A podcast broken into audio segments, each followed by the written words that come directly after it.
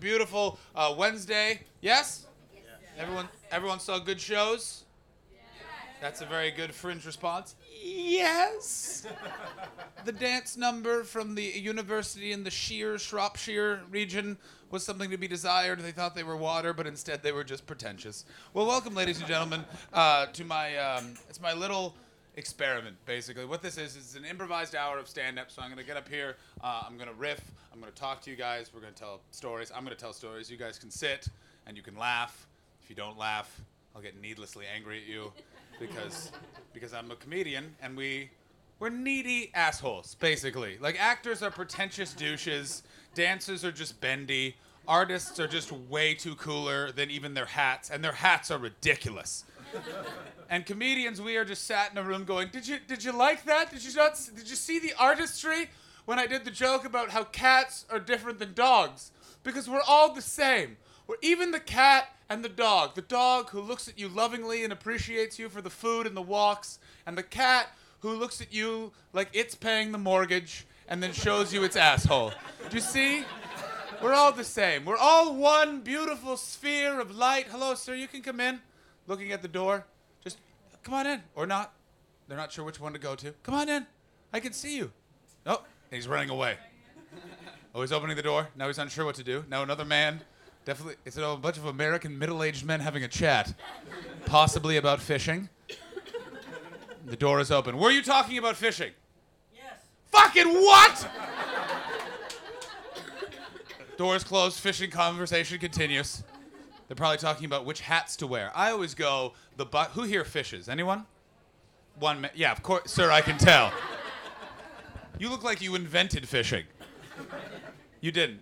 Your dad did, didn't he? That was Al Gore. Al Gore invented fishing?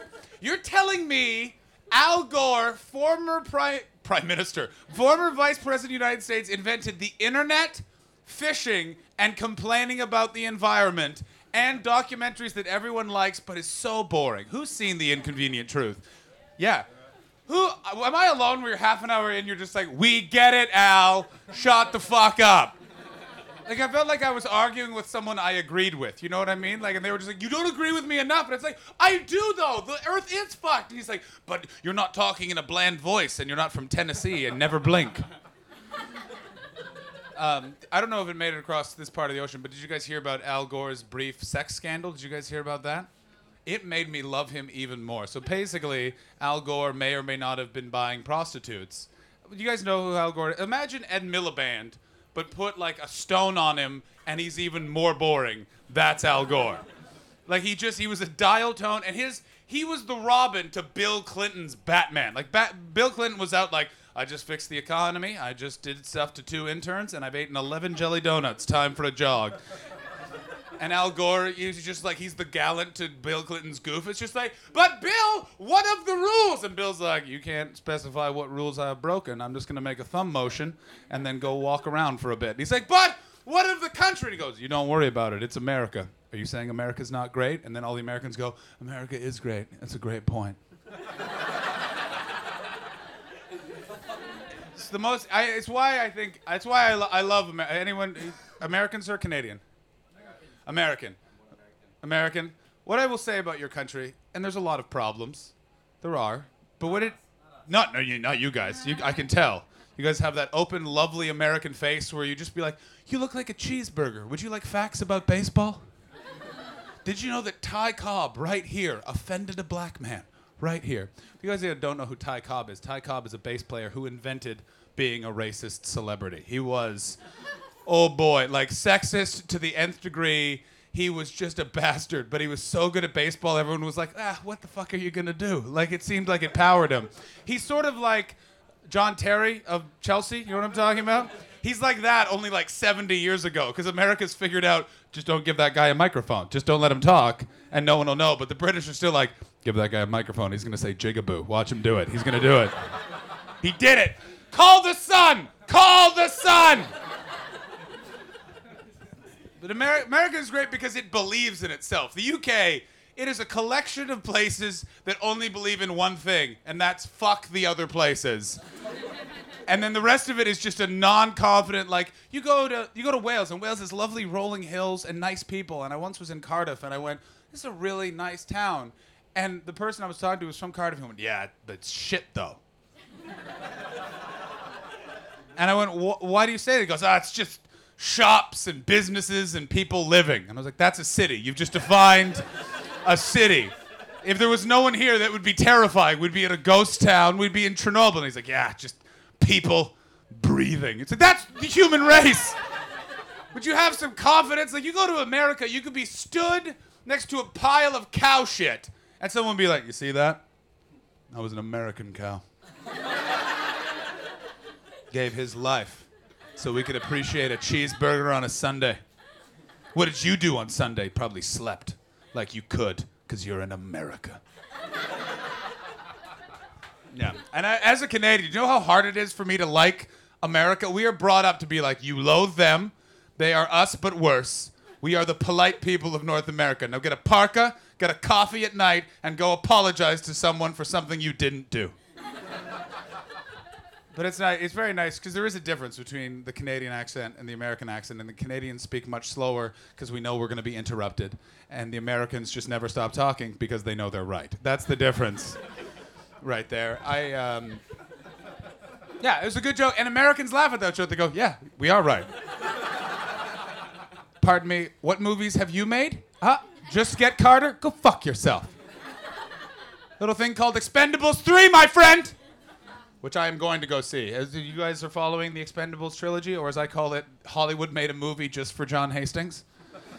it's fantastic, and my favorite part is Bruce Willis. We all know Bruce Willis, right? Bruce Willis is apparently he's just he's the grumpy old man of American cinema at this point. Like he was John McClane, star of my favorite Christmas movie, Die Hard, and now he just walks around being a douchebag. I've, friends who work in in film. And not as like actors, but in the production side, you can open your fruit cup, but you did it in the most polite, like, Will the tin ripping interrupt the anecdote about Bruce Willis? Nothing can interrupt an anecdote about Bruce Willis, miss. Nothing can. He's a grumpy old man with a bald head. He wears denim all the time. And not because he wants to, because he has to. And so a friend of mine was, uh, he's a, uh, he's, he operates, uh, come on in, guys, come on in. Everyone wave at that girl. Everyone wave at that girl. See? We're welcoming. Don't you want to know about Bruce Willis? Yeah, fuck it. That's enthusiasm right there. From a person with a UK accident. Do you know how hard that is for her? Correct, miss? You can come in. Come, come to the front. She has a fruit cup. She might share it with you. She's not going to share it with you. She just took a giant spoonful to be like, I don't fucking think so. This, these liquefied peaches are all mine, sir. So a friend of mine was a uh, he's a key grip, and I don't know what that is on the film set. In my mind, he's the guy who holds the keys but tight. And thank you for getting the key grip joke. Those of you who did got it. Those of you that didn't, it's gonna be a long hour for you. And he was working on a movie that Bruce Willis was filming called the uh, the Whole Nine Yards with Matthew LeBlanc. It was literally the only movie made by Hollywood actually set in Canada, even though every movie Hollywood makes is set in Canada. In that any movie you've seen with New York, unless it's actually filmed in front of the Empire State Building with a guy with a weird Italian accent telling you to fuck off, that's Toronto. It's Toronto, and they've just put a New York cab in it. And so he was the key grip. And Bruce Willis is just such a jerk that one day he was drinking his coffee and he just walked up to the director and went, This coffee is good, but it's not good enough for me. I'm taking the morning off. And then he did. How big of an asshole can you be and be like, you know what? These beans were not roasted on the right side of the mountain. Daddy needs a nap. It's amazing. I want to be that famous one day so I can be that jerk. I know that everyone says, like, comedians say this all the time I'm not in it to be famous. I am the exact opposite. I'm in it to be famous. I don't know if you guys have met famous people, but they have swimming pools in their front yard so people know how badass they really are. Like that's because again, like everyone goes, like it would be so shitty to be famous. People constantly recognizing you. I've been recognized. It's the greatest moment of your day where they go, "Hey, it's you," and you're like, "I just got, I just impressed someone by existing. This is a. ama- I just farted, and they're impressed. I'm like you." And so I, uh, I want to be famous. And uh, yesterday, I took one step closer. I appeared on British television for the very first time. Thank you. Hold your applause. Yeah. Do not treat me any different. Do not treat me any different. Don't get too close. You will be burned by my heat, though. I am very important now. I was appearing on BBC Nine, and uh, it only airs in Poland in the evenings. No, it was, uh, it was on uh, BBC Three, and uh, I. It's very weird doing. St- I do stand up. I don't just sit on a stool and bother people for an hour. I actually prepare other material. Like at 9:45 tonight at the Pleasance Cellar, you can come see me do prepared jokes as opposed to Bruce Willis anecdotes that start funny and then end with a hmm interesting. So. And so I, um, I was doing, and I don't know, t- TV taping. There's this famous New New Yorker cartoon. Do you guys know what the New Yorker is? For those you don't, um, New York literati. They needed something even more pretentious and left wing than the New York Times. And I don't know if you've ever read the New York Times, but it literally is just like today, Sarah Palin gave AIDS to a cat for no reason, and then guns murdered everyone. Also, have you noticed Barack Obama took a dookie? We shellacked it and put it on our wall. Boy, isn't he great! Like it's just, and I'm a left-wing liberal asshole. Like I, if someone is, says, "Hey, lady," I'm like, "She is a woman, not a lady." Do you know the derivative of that word? Well, in the Victorian era, lady was used for prostitutes. Are you calling that woman a prostitute in the Victorian era? I don't think so. And even for me, I'm like, really, guys? Really? Is global warming caused by a farmer not using whole grain, dookie, fucking fertilizer? Anyway, so the New Yorker is even more than that because it's just like, it's cartoons that no one understands and like articles by Steve Martin that are supposed to be funny, but they're not because Steve Martin isn't that anymore. He lost that after The Jerk because it was such a good movie. He lost being funny, and then he made Roxanne, which was supposed to be funny because he had a big nose, but it's just long. And then he came back with Father of the Bride, which was delightful, but mostly mostly because Martin Short played the most perfect gay man ever. And so, have you guys seen Father of the Bride? Yes. That's a Father of the Bride fan right there. Hands up. You goddamn right we have. I made my dad get a job at a shoe factory after I saw that movie. Yes, I will do jokes only for two people in the room, and the rest of you will have to watch that movie and understand how hapt it is.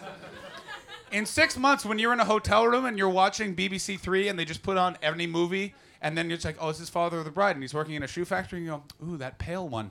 Very clever. And, uh, and so the New Yorker cartoon, and it's, uh, it's a brain surgeon about to perform surgery, and the, uh, and the other uh, surgeon is leaning in and going, don't worry, man, it's not television. See, it's not funny, but it sounds very pretentious and funny. It's like kind of like being at one of those really expensive weddings, and the uncle comes up to you and goes, "Have you noticed that the olives are not from Greece? How gauche!" Like that sort of same tone. And so television is it's really treated with this rarefied air. Stand up is very simple. You go and you speak into a microphone and you hopefully say funny things. And if they laugh, that's great. And if they don't, in television, what they do is they edit it so it looks like you fucking did amazing. I did a TV show in Canada once, and the comedian before me got the opposite of laughs. There was just silence, and one woman kept clapping because she thought it was over. It was it was a the- it was like 2000 people and you have never heard embarrassment more than one woman in 2000 going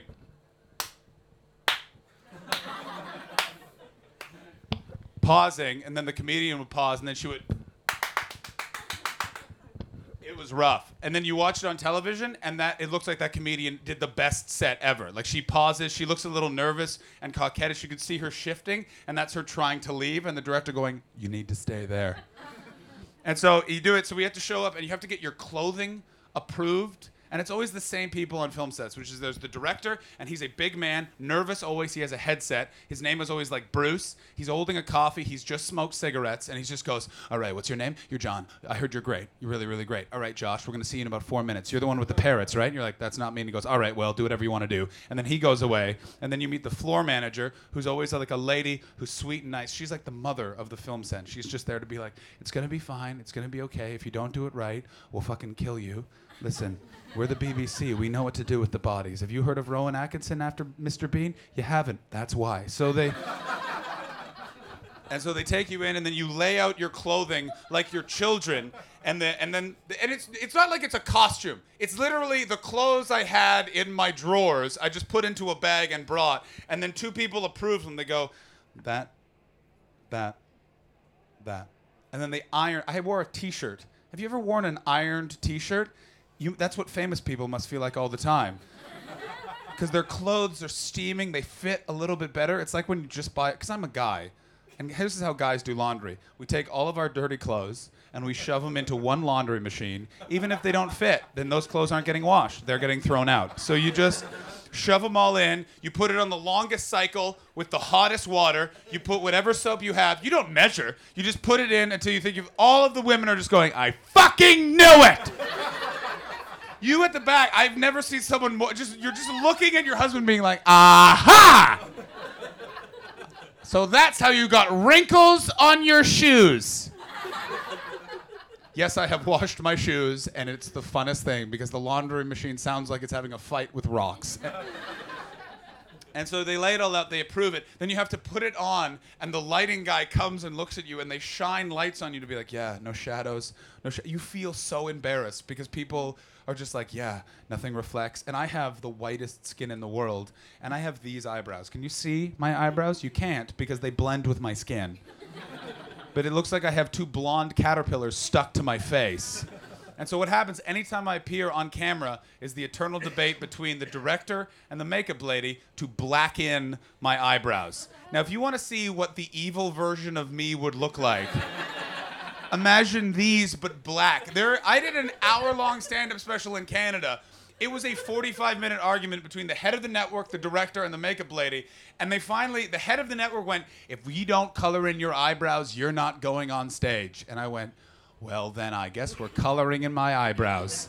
and I look like Snidely Whiplash with fart jokes. Like, it's just so creepy. And I was going through this phase like I really like punk rock music, and I was going through this phase where I was trying to dress like Henry Rollins, and he dressed like the the um, the supervisor of a Nightmare Factory. So it's always just like gray shirt, Doc Martens, not tucked in, so you know he can kick your ass and then like a black shirt, and there were buttons. So I have that, and then blacked in eyebrows. I look like Big Brother from 1984, going, "Have you noticed my farts? Smelly, etc." And so today, yesterday, they were going through the whole thing, and I saw the director walk up, and I just went, "I'm not, I'm not blacking in the eyebrows. I don't want to do that." And then he went, "Well, why not?" And I just lied. I just went, "Well, makeup. Um, I'm allergic to makeup."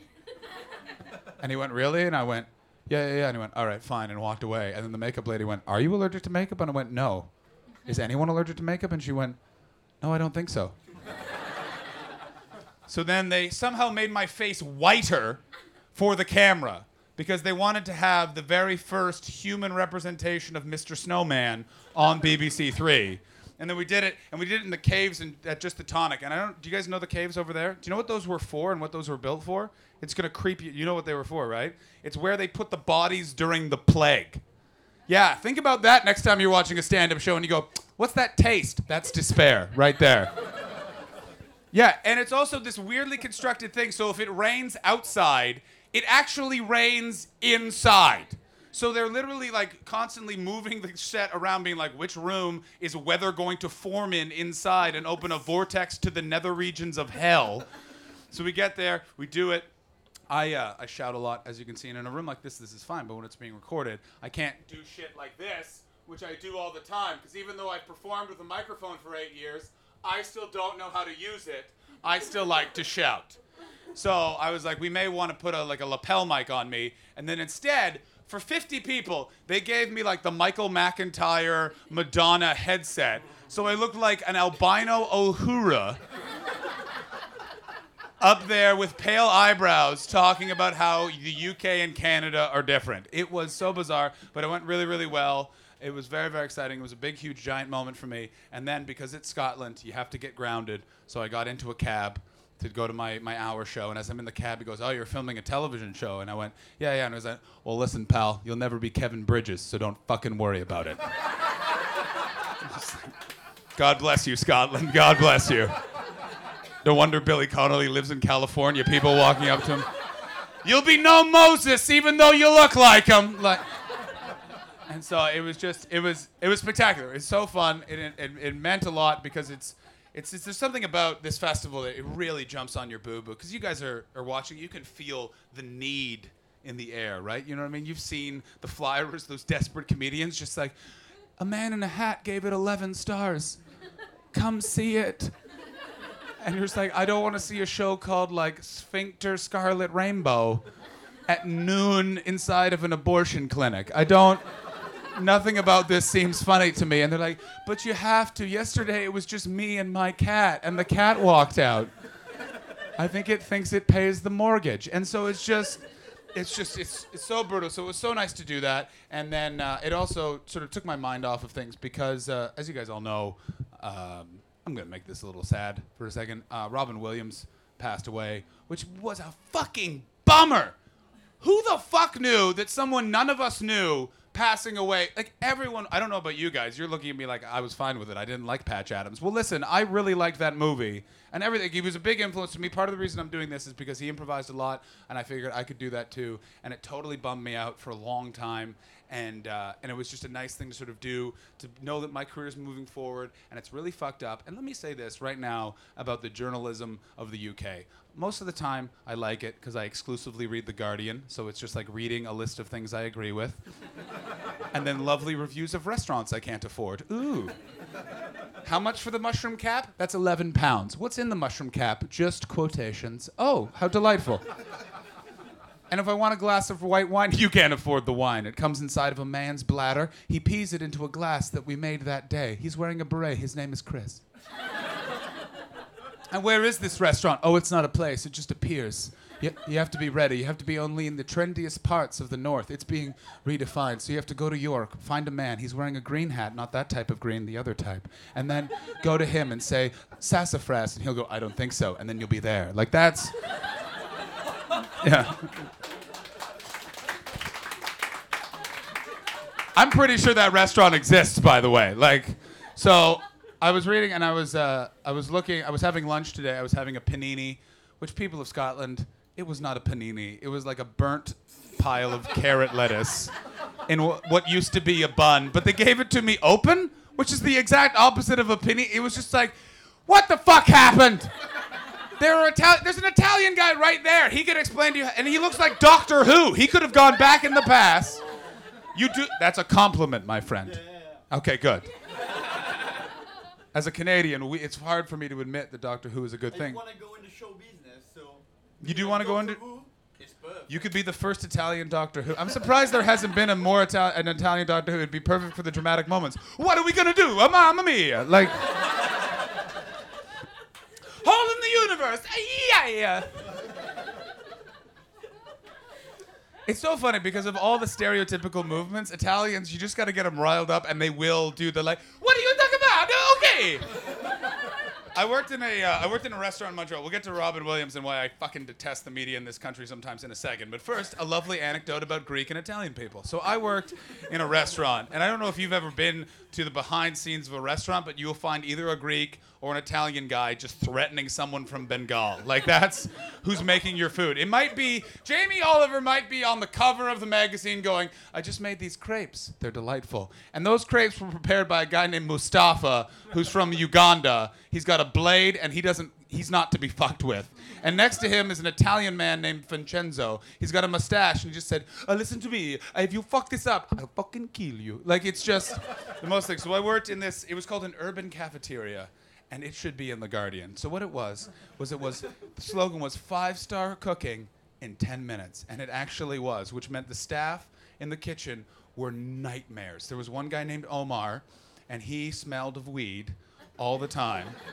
And I don't mean like like were you smoking weed? I mean, are you made of kush?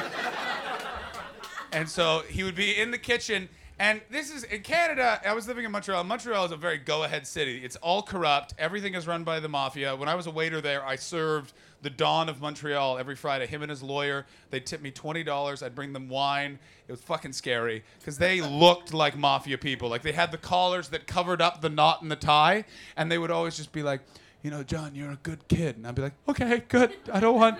Yeah, make sure your salads are delicious. Don't put a horse in my bed. I mean. I've never seen The Godfather. There is no mafia. I J. Edgar Hoover. Okay, so and it was run by a Greek family. And do you guys have experience with Greek people?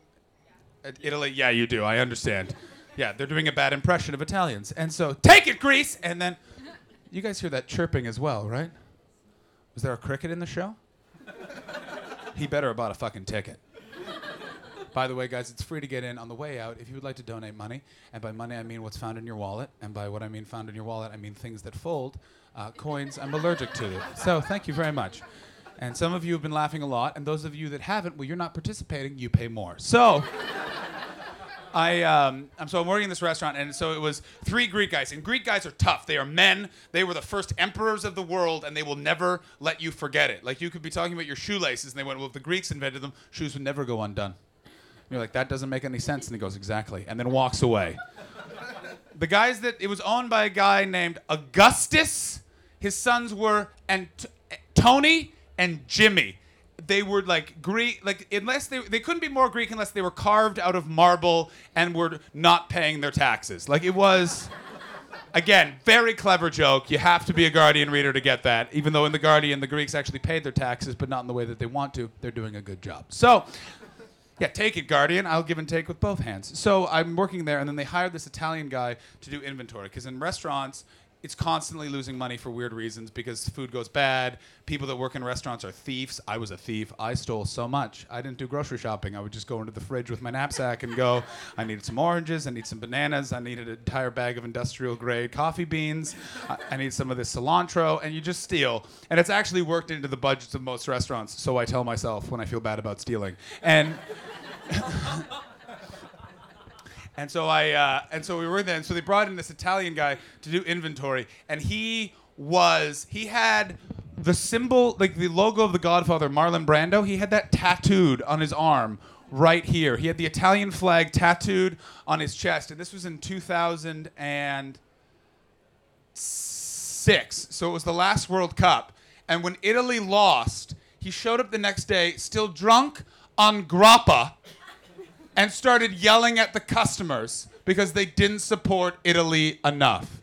It was amazing. And he was doing it like this What's the matter with you? Who'd you go for? England? Ah, what have they done for you? It was awesome. So I just, I, I love Italian people. Without you, we wouldn't have food in Europe. You know who would have given us food? The English. You guys just got pasta in 1989, and you serve it with peas and battered fish and I'll never understand why peas are always included. Like you have mangoes here are delightful, and yet you want some peas with that cake, and you're like, I guess I do, yeah. so bizarre, so bizarre. But back to so Robin Williams passed away. It's all very sad, and I don't understand why. But the Sun newspaper decided to break this morning the grisly details of how he passed away. And I don't understand why that is news. Robin Williams, as much as I loved him, I loved his work, he had nothing to do with the world. There are wars on, there are people lying. Why the fuck do we need to know that the genie was a little blue? Not really, but uh, you know what I'm fucking saying. And it's just, it was fucking awful. It just fucking pissed me off because I don't understand. It's why I also love the UK and I hate it, is that you guys are truth seekers. You love honesty as a people more than anything. That's why you're open and honest about, like, I'm from Wales, fuck the English. Here are the reasons why. They built a castle where we had a moat. That moat was delightful. Number two, they make fun of the way we talk. Number three, Doctor Who is filmed here and we're doing a great job. And do we get any credit? Fuck no! They want to put Italian in there and yet no Welsh person. Number four. We have Chip Alley, which is so much better than the chips anywhere else on the goddamn island. Do we get any respect? No, they say we fuck sheep, and we don't. We fuck women, because we're men. We're Wales. And then you go to Scotland, and Scotland is completely and totally open about how they're either definitely leaving, not going to tell you if they're leaving, or definitely not leaving and you just have to talk to them for two seconds. How are you? I'm good. My name is Jeff. I'm from Glasgow. I'm undecided about independence, mostly because Alex Salmond makes me feel strange in my tummy because he looks like the drawing of a pedophile. And and then English people walk around like they are king shit of Turd Island because for a long time they were the biggest empire in the world and they will never let you forget. Germany tried to destroy England twice, and England was just like, we got a fat guy. He likes champagne and cigars. He's gonna sit in the basement. And he's gonna beat the shit out of you, Hitler. Watch him do it. Winston Churchill got up at 11. He was fighting a war and he got up on hotel hours. Like, I got up at 11 today. I'm telling dick jokes. He's fighting the biggest war of the 20th century. He's like, well, it's 1045. I can use another 15 minutes, I think. And they're like, well, they just bombed Coventry. Yeah. Maybe I'll get up now. They'll rebuild it and it'll be way nicer.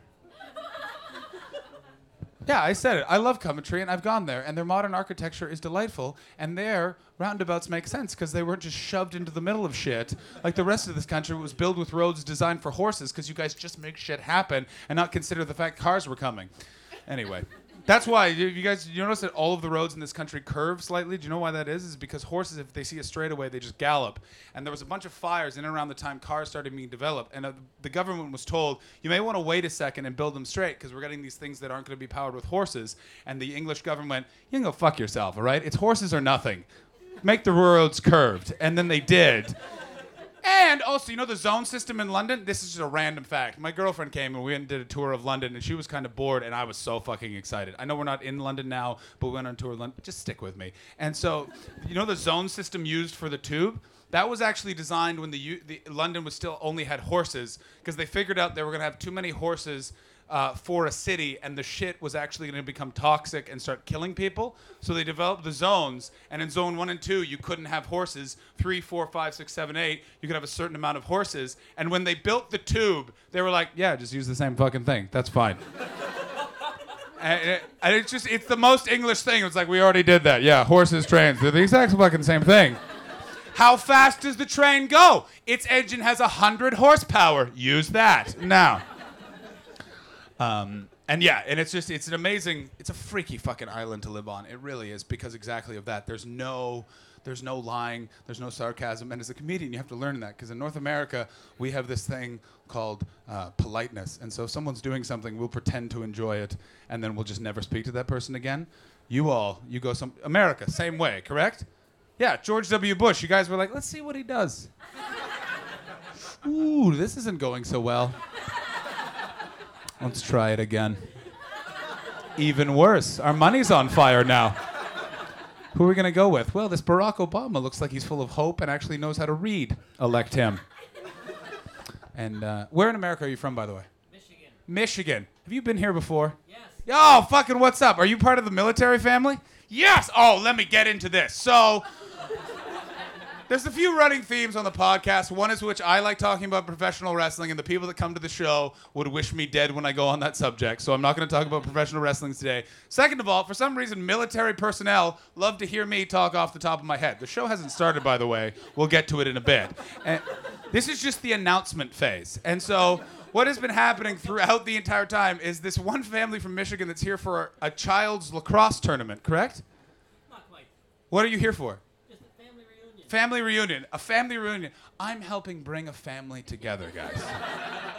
Without me, they are broken apart because of a little thing called patriotism.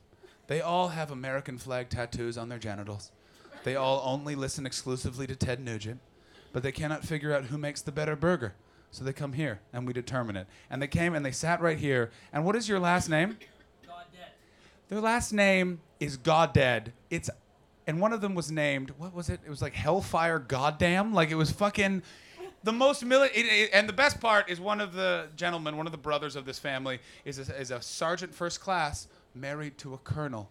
Oh, the drama that must ensue in that house. The amount of times he's had to do push-ups, if you know what I mean. so that's very exciting. You're from Michigan. And when do you guys head back to Michigan? Friday. Friday. So you're just here one more time. Listen, Fuck yeah. Can you bring the colonel that lives here? There's one brother who they haven't brought yet, who is the colonel, and I was like, how do you guys feel about him? And they all just kind of looked at me was like, a bit of a douche, actually. Correct? No. Yeah, don't lie to me. It's awesome. I, it's again, it proves my point about Americans, which is if you're going to go to America as someone not from North America, do not just go to New York or LA. Let me do my impression of New York. This place is the fucking best. It smells like shit and it's overcrowded and everything's expensive. Yeah, but if you had the pizza, it's subpar at best. Yeah, but fuck you. and Los Angeles is my impression of Los Angeles. Have you tried this? What is that? Oh well, we take potatoes and then we um, we light them on fire, and then you breathe the smoke in. You lose weight that way. But then then you go to the you go to the Midwest. You go to Chicago, best city in the world. Chicago is like a friend you didn't know. He's just waiting for you at the airport. What do you want to do right now? Do you want to get a steak the size of your face in a place called Harry Caray's where the floor is tiled and there's a barber shop in the men's room?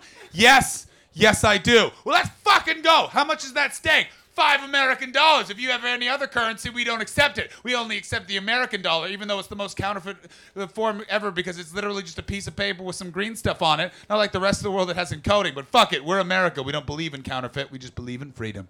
Have a steak.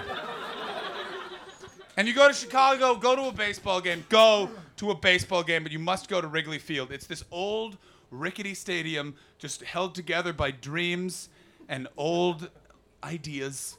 It's ivy covered. All of the seats are these wooden benches, and the fans are fucking bananas. My father lived in Chicago for two years, so I'd spend summers there. We went to a game once, and it was the Chicago Cubs who were about to be eliminated from the playoffs. They were one of the worst teams ever.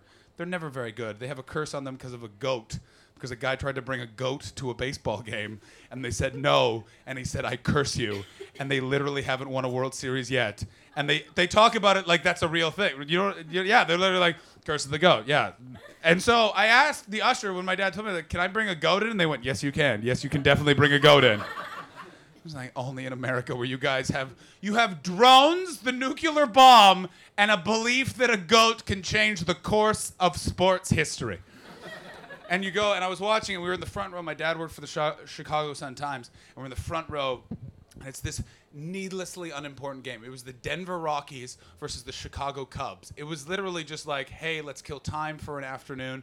We're sitting there, and we are next to a baseball fan. You can tell a baseball fan, facial hair of some kind, a big belly, thin legs.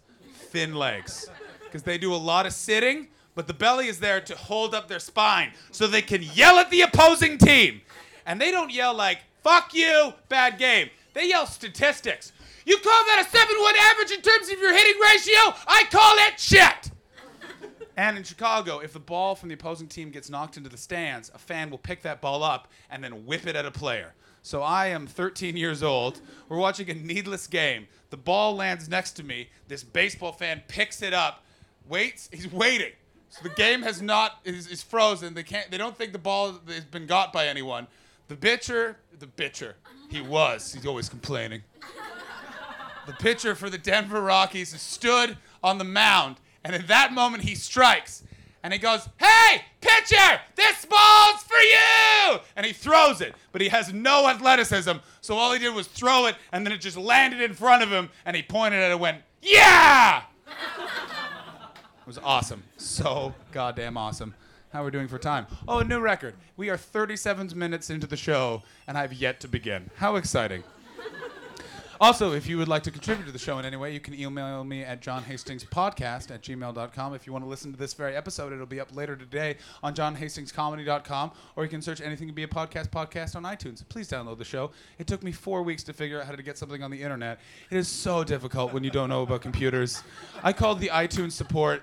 It was a nightmare because they were like, I would like to upload a podcast. And they went, Well, do you have your RSS feed set up through a legitimate source? And I went, You're going to need to say all of that again so I can write it down. And they went, Wouldn't you want to type it? And I went, "Wha- No. And they went, All right. So an RSS feed is a feed of information that is in either an MP3 or a WAV file, which can be processed through many different means and linked to without an open source code. And I was literally like, What the fuck are you? Ta- can you break that down to me in terms of like sandwich choices? Like, like I'm looking to have a club sandwich and I don't have the chicken or the bacon, the tomato or the mayonnaise. I just have some toast and those toothpicks that are always in the club sandwich, which you always forget about. So like by the third piece, you bite in and you just have a toothpick in your mouth, but you want to be cool about it like a man. So you're just like, mmm, timber. And so. It was just being on the phone. And then finally, through a friend of a friend, I found someone who works at SoundCloud. Because show business is weird. You're always two degrees of separation from someone, like crazy. I- I'm the best at the Kevin Bacon game. I nailed it one time. We were playing with Princess Diana, and my, my uncle worked in the Canadian government as a diplomat. And one time, Princess Diana came to visit him in Cuba. Boom, one degree. And so, yeah, I'm impressed. You guys should be too. She died, you know. Did you not know? Too soon? Robin Williams and Princess Diana. I'm breaking a lot of hearts today. I always do like it when someone finds out a piece of news like a year too late. Like I found out Michael Jackson died like 18 months later. I just I didn't really follow his music. I bought Thriller and I went this is great and then I just ignored the pedophilia stuff cuz I really enjoyed the song Thriller. And so Yeah, I'm gonna say it. I'm honest. The rest of you can lie and go, we do not listen to Billie Jean. You don't listen to Billie Jean. You don't have love in your heart for a sweet beat. Liars. You're all liars. You've all been driving, beat it, comes on the radio, you close the windows and you crank it, and you just go, I thought it was Van Halen. I didn't know that that was Michael Jackson. What are you talking about? And he was cleared of those charges in a little country called America where they believe in freedom. So, unless, of course, you go to Guantanamo Bay. Anyway, which isn't real according to the book I've been reading. See you later, sir. Thank you very much. One person up. Don't like Michael Jackson, do you? Too warm? Oh. that- I know you don't. That's. I was on your side! He's been waiting for 20 minutes. I know he has. He's been sitting in the back going, I need to clarify that fuck sheep thing. Even though I was on his side, but he's just like, um, mm, mm, mm, "Mm." and did you see his mustache? That was a, that was almost a Hitler stash. Did you guys see it? I, I'm just saying the truth. I'm just a truth teller. You guys can be offended all you want, but I'm the one who sees that the emperor's wearing no clothes, and I'm pointing it out. Just because if you guys don't believe it, doesn't mean we're not on the same side. But that was almost a Hitler, but he was so confident he could pull it off. He'll just say it's a Chaplin or a Michael Jordan, because Michael Jordan a famed basketball. Basketball, for you guys don't know, is a sport played in America with balls and uh, and and and a lot of people that have rape charges, and so they. One guy mostly, but he has a bunch of them. Another guy gone and he has a ponytail. I'm okay with it. Oh, that's a girl. Oopsie daisy. I apologize, and I think that was one of the people who liked Father of the Bride. She's gonna come back, and ooh boy, will it be awkward. Is it a boy? It was a boy? Yes! You guys thought it was a girl, but I was right all along. Also, I was right about the Michael Jackson thing, and also the Michael Jordan thing, and also the rapist in the NBA thing. Now, let's start the show, shall we? We really should. Like, it's getting ridiculous. Um, uh, uh, what was that? What did? Way to sell them out, miss. It was them. It wasn't me. Don't talk to me. Your eyebrows are unnerving. What is your name, miss? Yeah, yeah, yeah. Free. Your name is Free? Or Bree? Bree.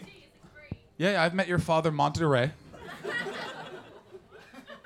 Monterey Jack cheese. It's an American cheese. Boom! Callback City. We're all living in it. And where are you from, Brie? Australia. What part of Australia? Gold Coast. For those of you who don't know Australia, it literally is the most simply named country in the entire world. It's like Western Australia, Eastern Australia, the big sandy desert. What happened to it? Oh, sorry. Yeah, that's Asia. And uh, yeah, I know you guys don't consider Asia people because of all the people that you're putting in camps. Yeah, I said it again. That's just a fact. Let me ask you this: You're Australian. You're an Australian lady. Let me say this: Every Australian lady I've met, best person in the world. Every Australian dude, except for the exception of Brendon Burns, just a date rapist with who hasn't had enough time. Are you Australian? I stand by what I said. You have that swarly stubble in those eyes that say, I'm up to something naughty. Where in Australia are you from? Sydney, Sydney, of course. Home of the Sydney Opera House and the bridge.